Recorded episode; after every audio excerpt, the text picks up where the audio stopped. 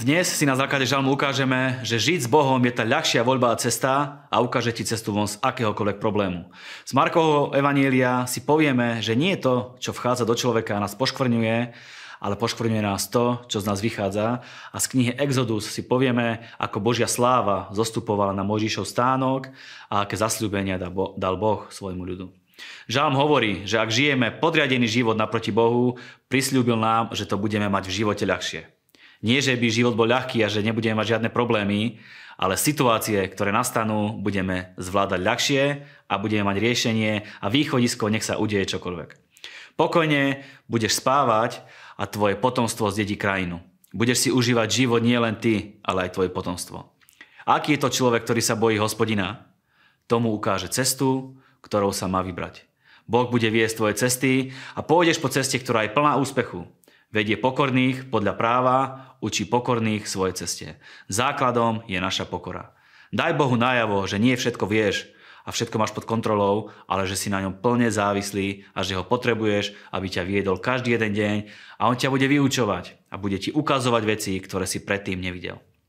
Vďaka Bohu, že Boh nehovorí len k perfektným a k dokonalým ľuďom, ale k pokorným a k tým, ktorí jeho pomoc potrebujú a očakávajú. Hospodín je priateľ tých, čo sa ho boja a oboznámuje ich so svojou zmluvou. Boh ti oznámi všetky plány a zámery, ktoré s tebou zamýšľa a zjaví ti také tajomstvá, ktoré posunú tvoj život dopredu. Môžeš si byť istý, že Boh ťa nebude viesť do nemilosrdenstva a do nevernosti, lebo všetky chodníky Hospodina sú milosrdenstvo a vernosť pre tých, čo ho zachovávajú jeho zmluvu a jeho slovo.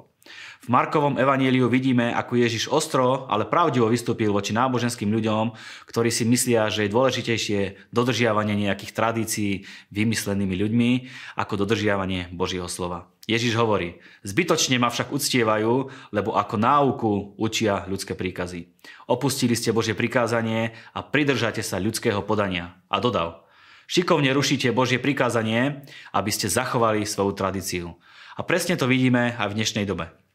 Ľudia si myslia, že nejaké skutky alebo vymyslená ľudská tradícia ich priblíži k Bohu a že je jedno, aký žijú život a aký vzťah majú s Bohom. Ale stačí urobiť iba nejaký náboženský skutok a všetko je zasa na poriadku. Boh to vidí a videl to aj Ježiš. Boha neoklameme, neskryjeme sa za nejakú prázdnu tradíciu alebo skutok. Boh prijíma celé tvoje srdce. Z toho potom z nás automaticky budú vychádzať skutky, ktoré sú v súlade s Božím slovom. Nemôžeme žiť ako chceme a myslieť si, že len vykonanie nejakého skutku alebo úkonu stačí na vzťah s Bohom. Priatelia, Boh nie je hlúpy. To, že je dôležité naše srdce, Ježiš hovorí ďalej. Povedal im, tak aj vy ste takí nechápaví. Nerozumiete, že človeka nemôže poškvrniť to, čo vchádza do neho zvonka. Veď to mu nepreniká do srdca, ale vchádza to do žalúdka a odtiaľ vychádza do stoky. A dodal, to, čo z človeka vychádza, to poškvrnie človeka. Zvnútra, totiž ľudského srdca, vychádzajú zlé myšlienky, smilstva, krádeže, vraždy, cudzoložstva, chamtivosť, podlosť, podvody, neviazanosť, závislivé pohľady, rúhania, pýcha a pochabosť. Všetko toto zlo vychádza zvnútra a poškvrňuje človeka. Toto sú tie veci, ktoré znečistujú a kazia náš vzťah s Bohom a aj náš život. Priatelia, buďte triezvi. Pozerajte sa na veci na základe Biblie s triezvou hlavou. Nebuďte oklamaní náboženstvom a prázdnymi skutkami. Uvidíte ten rozdiel, keď budete vo vzťahu so živým Bohom. On ťa vovedie do každej pravdy a zrazu ti bude všetko jasné. Veci, ktorým si možno dlho nerozumel, ti zrazu začnú dávať význam. Buď vďačný, že sila Božieho slova očisťuje a mení postoje tvojho srdca, mení tvoj život, mení tvoje okolnosti. V knihe Exodus sme čítali veľmi silné pasáže, ktoré vždy, keď čítam, cítim Božiu prítomnosť a veľmi sa, ma to, veľmi sa to dotýka môjho ducha aj môjho srdca. Začínam si hneď predstavovať tie veci, aké to asi bolo, aká tam bola atmosféra, ako zostupovala Božia sláva.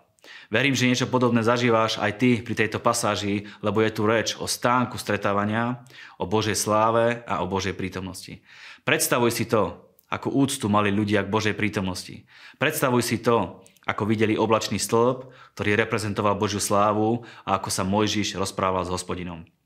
Všimnime si jednu vec.